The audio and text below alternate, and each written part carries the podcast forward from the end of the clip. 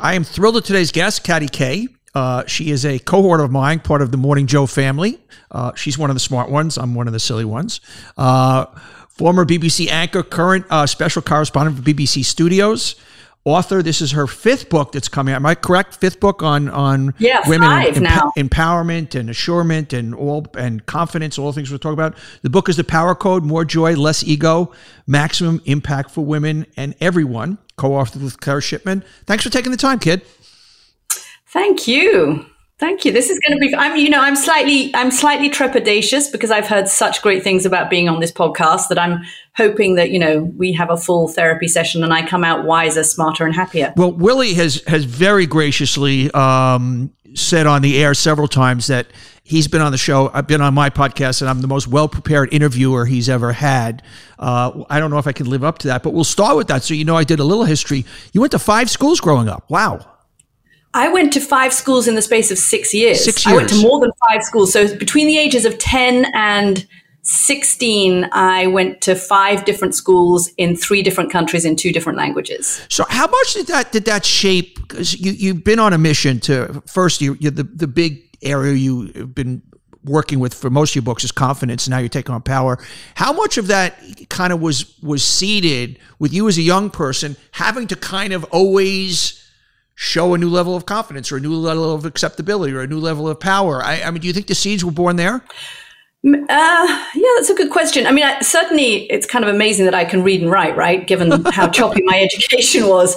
But I think it does do something. It does, when you get through any kind of adversity like that, and it wasn't easy. You know, there were times where I'd be yanked out of a school. I was yanked out of school halfway through the school year in Saudi Arabia and put into another school in Morocco in French, which I had never taken a class of in my life and didn't understand a word. And when you go through experiences like that and you sort of have a meltdown along the way, which everybody does because we're fallible, you come out of it, I guess, at some level with a residual knowledge that you've done it once and therefore you can do it again. And perhaps more importantly, you've done that one hard thing once. And so actually, you could probably do that other hard thing as well. Uh, and it and I think it definitely did. It certainly affected my adaptability. I mean, you know, there's no way you go through that without being a little bit adaptable to different circumstances. I mean, it's interesting because all of these schools were in the Middle East. I mean, I grew up for 15 years Beirut, Saudi Arabia, Morocco, Algeria, Bahrain, Dubai. I was, you know, pillar to post all over the Middle East and spoke a reasonable amount of Arabic. And my mother worked the whole time we were there. And perhaps it's her that's had more impact on Yeah, me. that, yeah. Certainly working with women, I think, you know, just looking at what she did in an area of the world where women just didn't work. I mean, they, they didn't. And she did, and she pulled it off. And I guess that made me think, wow, there's, there's things women can do. I want to dive right into it. You're, you're, the area you you have really fostered over the last number of years is such a so close to my heart in that um, I ran a company for many many years. Most of my senior uh, partners were women. I always believe I have a chapter in one of my books called "The Female Superiority Doctrine." Uh, I give me a man and a woman of the same exact talent. Not that you can ever do this. I'll take the woman every time. And the, some of my reasons are kind of the areas that that you touch on in your in your books. I want to go to the the confidence place first because that's it was kind of such a foundation of so and it's so many fascinating things. To contrast men and women, I have a title of one of my books called "Often Wrong, Never in Doubt," and which is the ultimate title about confidence, even though I'm wrong most of the time. And so much of your studying showed that there's such a gap between men and women in confidence. And particularly, I was really fascinated where it kind of, the, the puberty years is really where it starts to bubble and women show their lack of confidence compared to men. Yeah, I mean, I think the woman's version of your book, Donny, would be often in doubt, never wrong. Yeah, yeah. I mean, and, and that, and it's true. We we have dozens of studies showing that there is indeed a confidence gap between men and women. Give men and women a scientific reasoning quiz. Time and again, the woman will say she's going to perform less well than she does. The man will say he's going to perform better than he does. They actually perform about the same. Yeah. And, and this, these studies are replicated everywhere. And you're right on the girls. After we'd written our book on confidence for women, the confidence code, we realized when we were doing that research that actually this has its genesis in girls, middle school girls, somewhere in puberty. And we've done our research on this. Somewhere between the ages of nine and 13, a girl loses a third of her confidence and she never gets it back. Why, why, why is it? Why is that? Why at that age? It's partly nature and it's partly nurture. That's the uh, that's the time in life when girls get flooded with estrogen, which has one, many amazing qualities, uh, but it doesn't encourage risk taking in the way that testosterone does. The, the research has been done on that. So part of it is scientific, but it's also then what happens is that girls quickly become perfectionists mm-hmm. and people pleasers. One of the things that we found in our research is that the reason that girls lose their confidence is they suddenly become terrified of failing. And your thing about often in doubt never wrong or never in doubt, often wrong, that gets to a notion of failure, which is incredibly hard for teenage girls. And when you don't want to fail, you don't take risks because God forbid that you get it wrong. Uh, you you start trying to please people all the time, which is something we also see in teenage girls. And when you're trying to please people and you won't take risks, I mean that's a confidence killer. You just you can't grow your confidence unless you're prepared to get out of your comfort zone, do hard things, and sometimes piss people off and not please people all the time. That's that's just part of the job of growing your confidence. And, and so that's what we've really our books for teenage girls were aimed at getting girls comfortable with screwing up.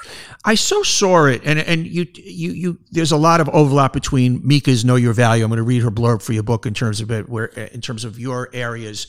And I one of the reasons I surrounded myself by women, I found with men, I spent so much time fighting with them about how big their office is, how big their this is, how big their paycheck is, demanding if you don't do this, I'm I'm going to leave. Where women were happy to be collaborative, happy to help the greater cause, they would apologetically ask for a raise.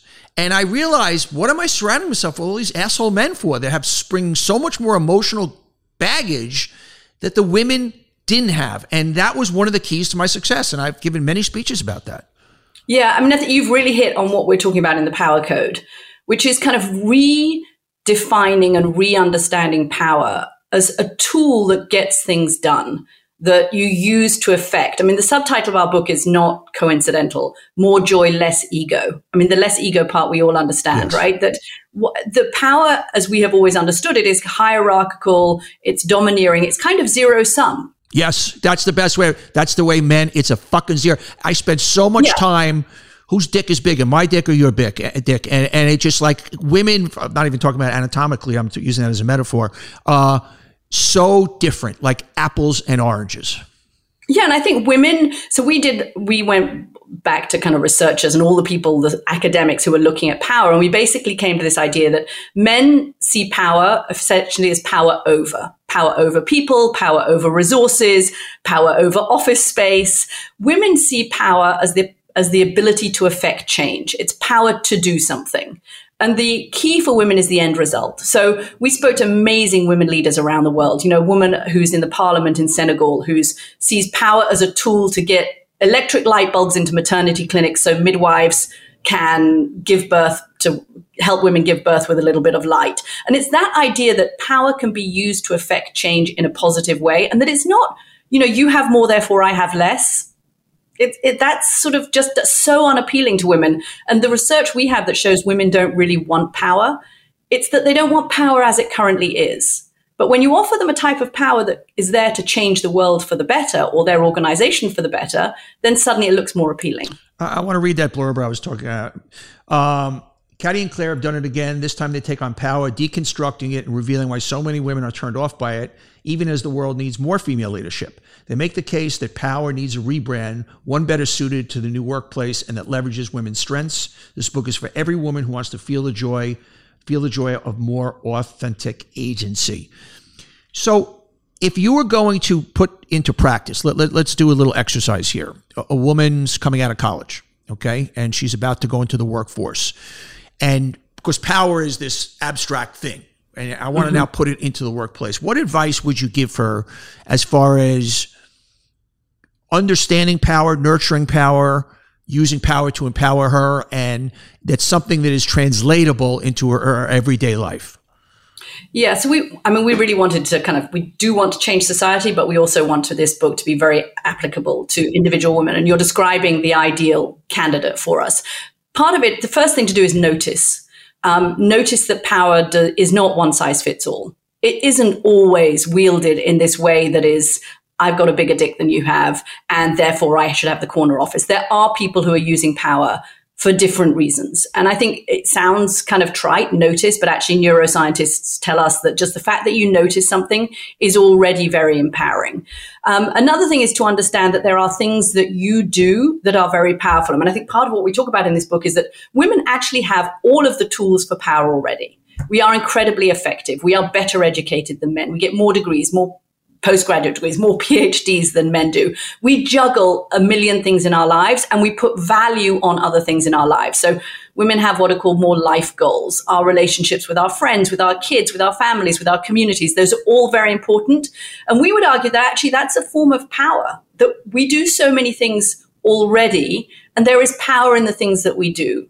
The world would be better off if everybody took more time to take care of their communities and their families and their children. So don't denigrate the stuff you're already doing. Don't do that down. You have value. If you have high EQ in a world that needs good communication, that's actually very powerful. So take a list of your strengths and some of the things that you might kind of initially be tempted to dismiss as not particularly helpful because they don't fit a kind of traditional view of leadership actually very often those are very powerful tools to have. And then there are, you know, there are basic things you can do. Uh, there's you can pr- what's called prime yourself for power. This was a great tip we learned from a neuroscientist. If you take 15 minutes before a job interview or a pay raise discussion or a promotion request to remind yourself of a time when you felt powerful, literally kind of how it felt that felt like, and then you write it down, pen and paper, old school, for five minutes that can have for about a day or two an amazing impact on your ability to negotiate. Interesting. And it actually, the studies are there. People who prime themselves for power have better outcomes in negotiating. So there are there are tips that are short term and long term, but the main thing is to think to look around the world and think power doesn't need to be that way that it's always been. It doesn't need to be zero sum. The fact that I have a promotion at work doesn't mean that you know somebody else can't have success as well. The, the fact that somebody else you know has a success at work, great. It's not it's not lose lose. It's win win. How much is uh, I had a, always a motivational statement I, that was very powerful to me. Was every uber successful person I've ever met, Fortune 50 CEO, head of state, whatever, beyond the requisite skill set of you know bright and driven and all those things, they also had this sense of entitlement of why not me. Uh, how important is entitlement in power? Because I have found that that is a prescription. I was able to kind of get that to myself. You know, why shouldn't I be the next mayor of New York? Why shouldn't I? And until you say that, those great things can't happen. Talk to me about the the entitlement stew as it relates to the power stew. I think some of that gets to confidence as well, right? I do think, and this is came from our research, that women inherently have what sociologists call imposter syndrome, but yes, I call you, the kind you said you know, you've had that also. Yeah, I mean, you know, it's that sense that you're there by the grace in favor of your employer. That God forbid you rock the boat and ask for a pay raise or a promotion because wow, you're so lucky to be there. Or, you know, my sense it being in America that the only reason I've been successful in America is because I speak the way I do. I mean, it must be that British accent, right? That's obvious that it wouldn't be something as preposterous as the idea that I'm Talent. talented yes. or I work hard or I'm good at what I do. And I think if you can realize that you're not there by the grace and favor of your employer and, and literally write down a checklist of all the things you have succeeded at in life, all those straight A's you got in college and you got in high school, and realize that actually you have just as much right to be there as anybody else. And probably probably a bit more because in very often cases women are better educated um, that you have all the competence it takes and then you have to start thinking okay so what happens if i ask for that pay raise what's the very worst thing that can go wrong the very worst thing that can go wrong is they don't give it to me and I'm in the same place. I, I, I always talk to people just when in doubt, do. You know, so many people are so afraid of failure that the real failure yeah. is not going for it. And that's in any instance. You gave an example of, of, of a pay raise in anything. I, I do this exercise where uh, when I'm giving speeches on stage, I go up to a, I, I ask for a single woman from the audience, and I said, "Come up. I'm gonna, we're going to do a little role play. I'm going to come up to you and ask you if, if you'd love to have a cup, cup, of coffee with me, and you're going to reject me." And then we go through this, and she rejects me. And I'm no worse than I've not done it. I mean, that's the you know, I failed, yes, but who cares? I mean, it's a design flaw in the human species that we fail. Yeah. Right. And once you accept that, once you accept that you will fail, your best friend will fail, your partner will fail, your boyfriend or girlfriend will fail, your teacher will fail, your boss will fail, we're all going to fail. So now deal with that. Yeah. And I think that really helps. And then the other thing is just don't catastrophize. Stop catastrophizing the downside of the risk you're about to take. Yeah. Because once you catastrophize, you won't take that risk. And if you don't take that risk, I read the news to millions of people around the world every night. It doesn't test my confidence to do that. I know I'm good at it. I've done it a gazillion times. You know, doing your job, Donny, would terrify me. The only way I'd ever find out if I was going to be good at it would be to try.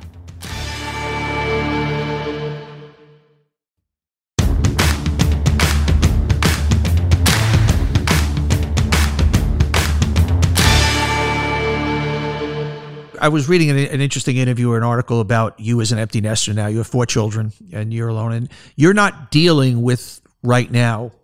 I'm going to hold it up. I'm holding up my smartphone, which eh, have such an impact for young women, I mean, young people, all, but particularly young women. Every study in every which way, and help a parent navigate as we're trying to build a young woman's confidence and we're trying to set her up for a new paradigm of power how to navigate this this minefield of, of shit that's out there on social media.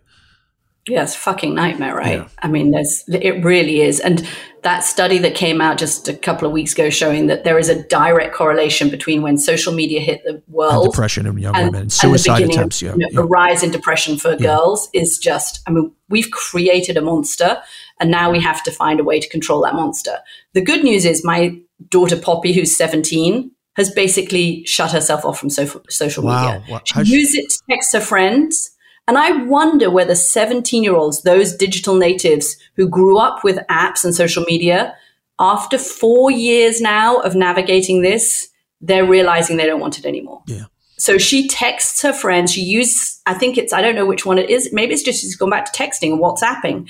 She WhatsApps her friends, but all the images, all gone. That's she, she just doesn't look at it anymore. And I want, I hope that um, I, I cannot believe that we as a species won't get better at this because at the moment it's untenable. For we have a whole chapter on social media in our girls book, Confidence Code for Girls, and it's all about how you can regulate this, how you can work with your daughters to regulate this, how you can just spend, you know, you you because girls what happens is that they go to school and there's some problem with a friend and then it all comes home with them we used to come home and the problem stayed in school now the problem yeah, follows 24 7 yeah yeah even it's if you had a shitty school environment you had a safe haven at home you had it's yeah. 24 7 what you're not doing what you don't look like who and by not. the way that perfection thing that girls are more that we spoke about that girls are more prone to of course it's exacerbated by social media because social media is all about you know that perfect avatar of yourself yes so you have to have a perfect you out there with perfect photographs and perfect lights and a perfect Snapchat streak or whatever it is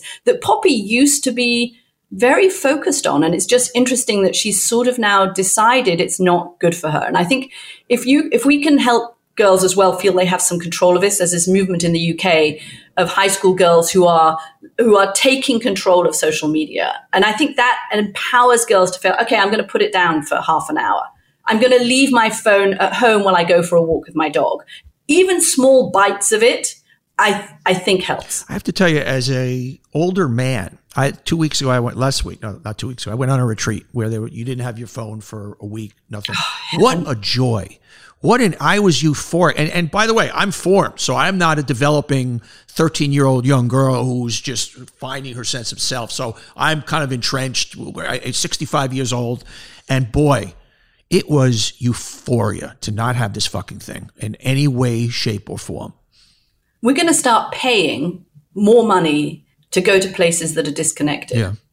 Isn't that bonkers? Yeah. I mean, people will start paying money to go on holiday in order, because how do you read poetry or come up with a good business idea or write a symphony or, or any of those things that human beings have done through the centuries that are the arts and creativity and that take some kind of how do you read a book? How do you read i've been trying to read kind of classics. I can't read them. Yeah. Because i'm you know i'll be picking up my phone or checking my emails or what the you know the, the addictive nature of just checking whether somebody sent me a message gets in the way of every kind of creative juice i have i think. I want to go back to power for a second i'm going to ask you a nutty question.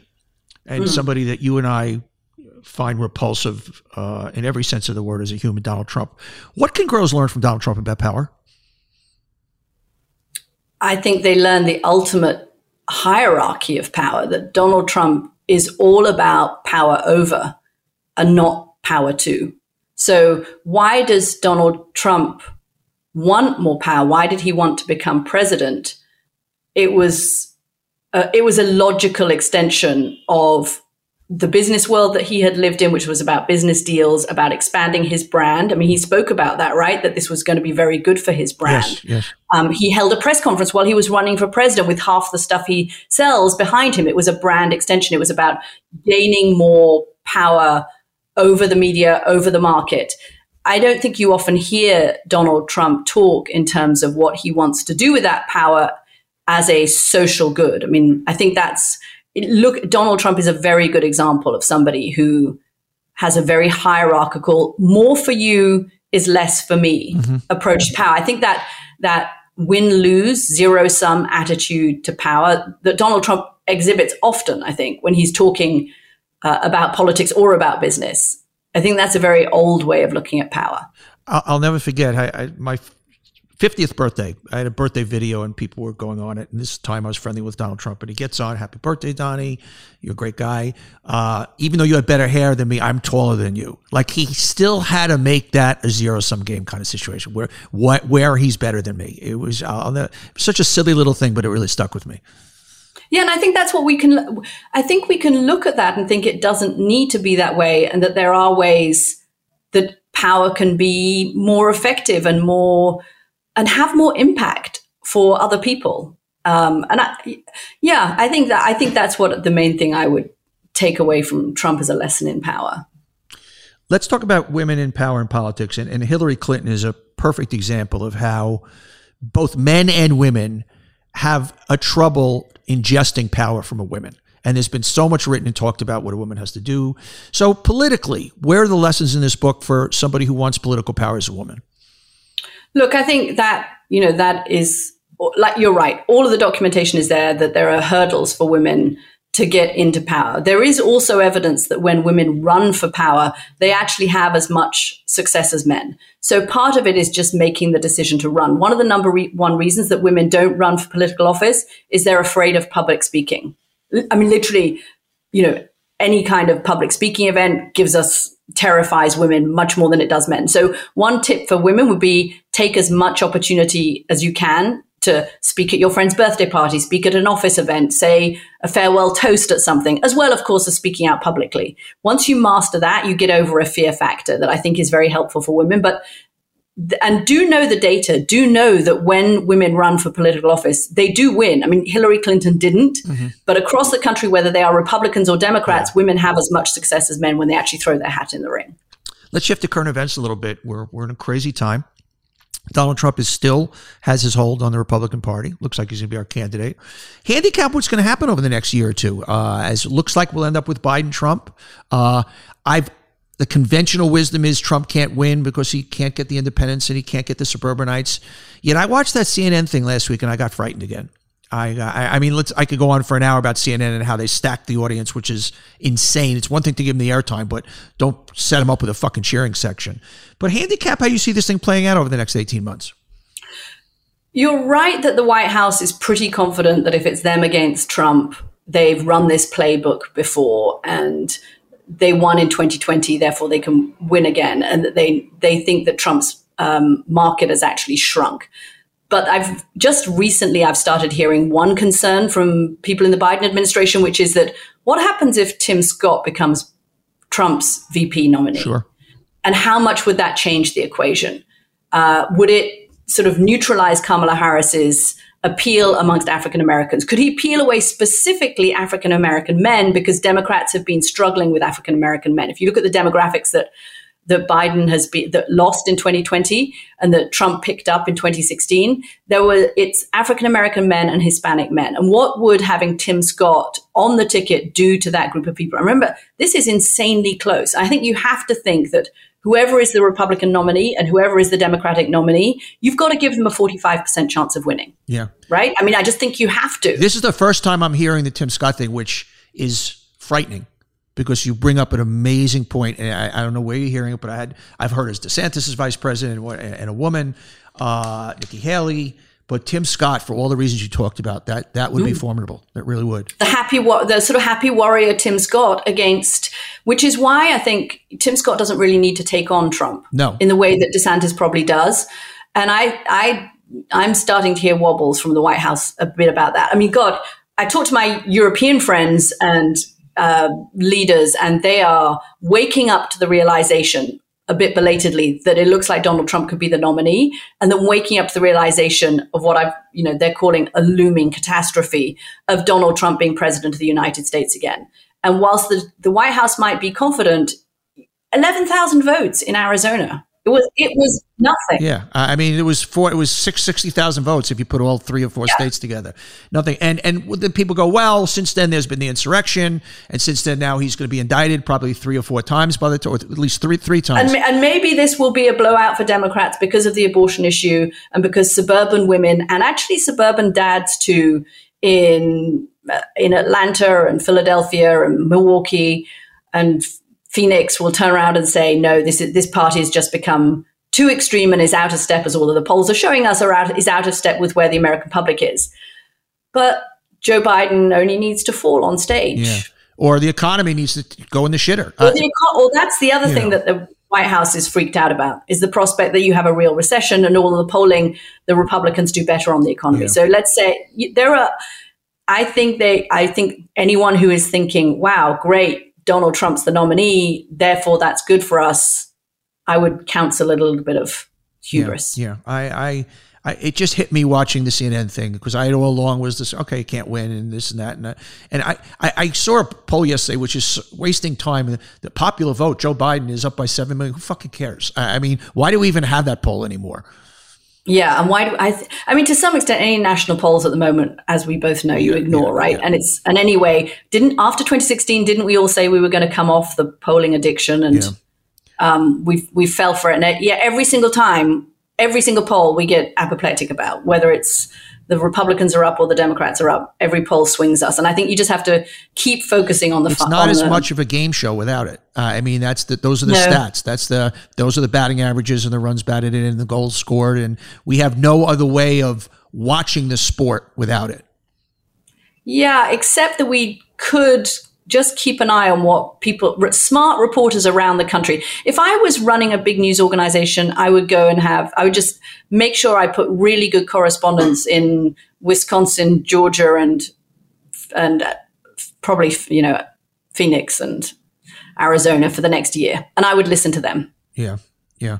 Um, how do you feel about if you were going to grade right now MSNBC, CNN and Fox on how they're doing. How would you grade them?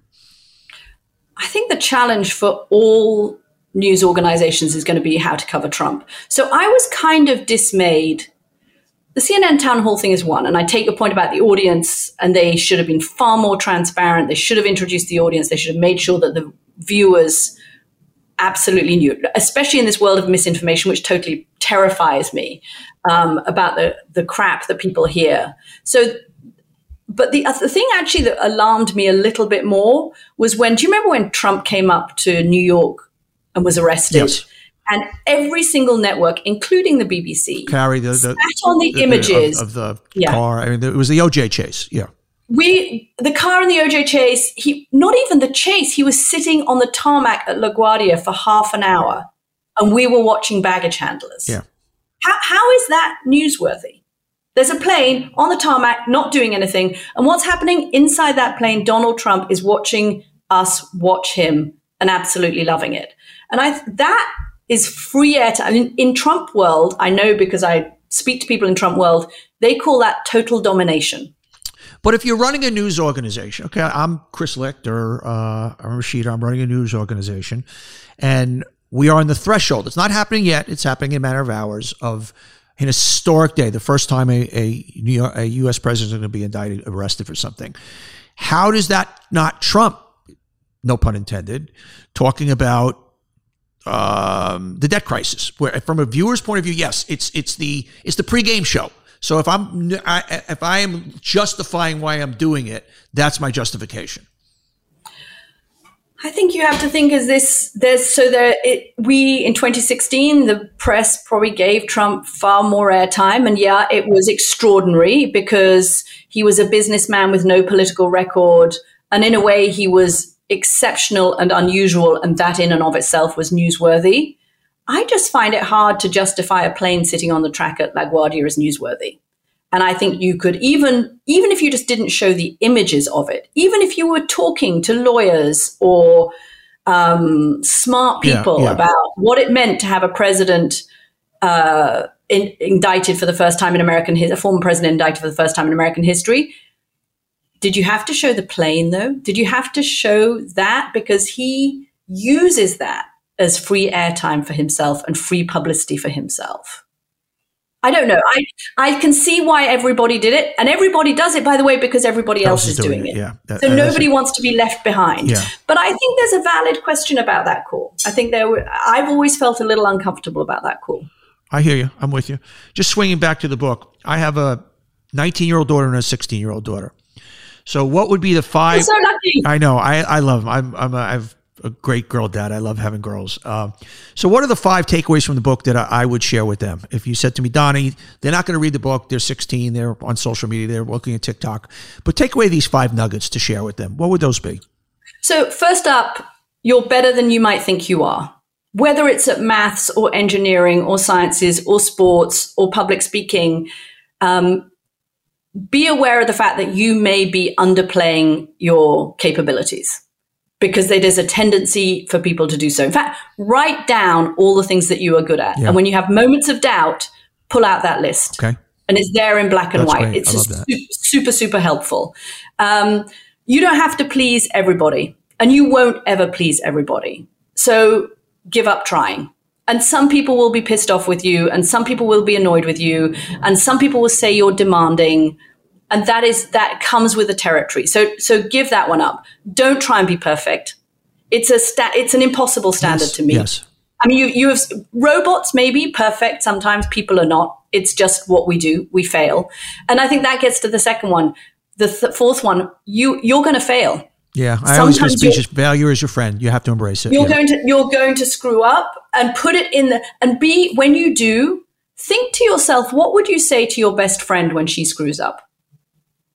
And what you say to your best friend when she say screws yourself, up is what you should say to yourself. Yeah, yeah.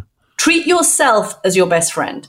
Um, and I think that's really helpful. And then when you look around at women who use power and people who you, and, and men who use power well, and think to yourself, do I want to be that person who is using power for effect, for impact? Or do I want to be the person who is doing it in order just to get a bigger slice of the corner office? I love it. I love it. All right, before we go, how did I do? Did I disappoint? Good. Okay. Very good. You are, you are, you read you read and listen to your stuff. I love that. It's not it's not complicated. And what I found is just just listen. Also, I mean, the yeah. key to interviewing is not what you say; it's what you hear, and and really responding to it and take it in. And and you yeah. know, uh, I was surprised because I, I know a lot of producers in this business how many well-known anchors are basically their producers give them three questions for a segment up front, like, and they're literally reading the fucking questions. I, I mean, not the people we work with in the morning, but uh, some other people that would surprise, and it surprised me. All right, the book. I'm going to do a little promo for the book. The book is Power Code, More Joy, Less Ego. I love the second part of that. Maximum impact for women and everyone. The target audience is everyone. And the target audience is women. And if any woman of any age, but particularly I'm going to say women between the ages of 16 and 40. I, am even going to say women who still have a huge runway in front of them, but at any age, this is a must read. I'm predicting a New York Times bestseller. It drops June 13th, and I appreciate the time, my friend. Thank you, Donny. That was fun. I'll come back. All right. You stay well.